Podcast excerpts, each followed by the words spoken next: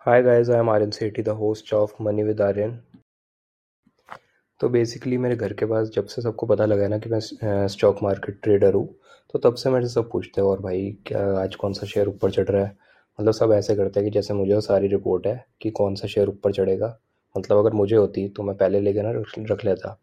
और कोई कोई ज्ञानी अंकल होते हैं और कोई कोई यूट्यूब पे भी बहुत ज़्यादा ज्ञान दे रहे होते हैं कि जो तुम चीज़ें डेली यूज़ में यूज़ करते हो है ना? जैसे तुम मैगी यूज़ कर रहे हो नेस्ले की आई टी सी की सिगरेट पी रहे हो जो तुम यूज़ कर रहे हो वो बाय कर लो। मतलब इससे स्टूपिड ज्ञान और जो भी विद ड्यू रिस्पेक्ट जो भी दे रहा है ज्ञान इससे बेकार चीज़ कुछ नहीं है। So let me tell you that आपको कंपनी में इन्वेस्ट करने से पहले सबसे पहली चीज़ क्या देखनी चाहिए? सबसे पहली चीज़ और जो सबसे बेसिक चीज़ है वो देखनी चाहिए कि कंपनी बिज़नेस क्या करती है। कंपनी का बिज़नेस किस चीज़ पे चल रहा है?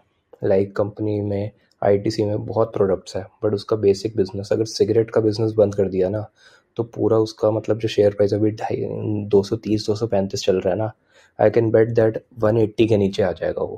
बिकॉज़ उसका आधे से मतलब seventy percent of the revenue जो ड्राइव कर रहा है, वो सिगरेट कर रहा है। सिंपल सिंपल और जो दूसरी चीज़ है जो आपको कंपनी में नोटिस करनी चाहिए, कि कंपनी का एमडी जो भी अपने फ्यूचर प्लान्स बता रहा है, क्या उसको, उस पर मतलब खड़ा उतर रहा है? लाइक जैसे एक्स वाई जी कंपनी थी, उन्होंने बताया, उन्होंने बोला जैसे 2015 में दैट हम 2017 तक ये रेवोल्यूशनरी प्रोडक्ट लाएँगे, ये X Y Z revolutionary product लाएँगे। क्या वो अपने प्लान्स पे, जो भी उनके प्लान्स हैं, उन प्लान सक्सेसफुल हो रहे हैं या नहीं? सेकेंड चीज़ ये होती है और जो थर्ड चीज़ है, वो है कि कंपनी की आपको फाइनेंशियल स्टेटमेंट ज़रूर पढ़नी आनी चाहिए।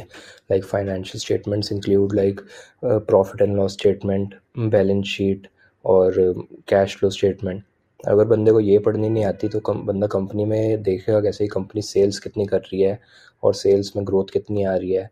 प्रॉफिट आफ्टर टैक्स कितना हो रहा है कंपनी का? एसेट्स कितनी है कंपनी के पास? लाइबिलिटीज़ कितनी है? कंपनी ने डेट कितना लिया हुआ है? ये सारी चीज़ें। And fourth and the foremost important thing जो आपको देखनी चाहिए वो है फाइनेंशियल रेशोज़ इसे बहुत सारे लोग अंडर एस्टिमेट करते हैं. मेनली यही रीज़न होता है कि अगर तुम एनालिसिस कर रहे हो तो उसमें जो तुम्हें लॉसेज होता है, अगर तुम कंपनी में इन्वेस्ट कर रहे हो तो फिर तुम कहते हो कि भाई शेयर ऊपर नहीं जा रहा. कि भाई तुमने अच्छे से एनालाइज नहीं करा. तभी तुम्हारा शेयर जो है, जिसमें तुमने इन्वेस्ट करा, वो नीचे जा रहा है.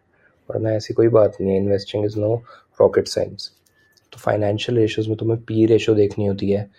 आरओसी देखना होता है आरओई देखना होता है और ई e देखना होता है और डेट टू इक्विटी रेशो देखनी होती है। सिंपल एज दैट आज के एपिसोड के लिए बस इतना ही। आपको अगर मेरे को चाहते हो कि मैं हर रेशो पे पूरा आपको डिटेल में एक्सप्लेन करूँ तो कमेंट्स में बताइए। And stay updated for the all the episodes thank you so much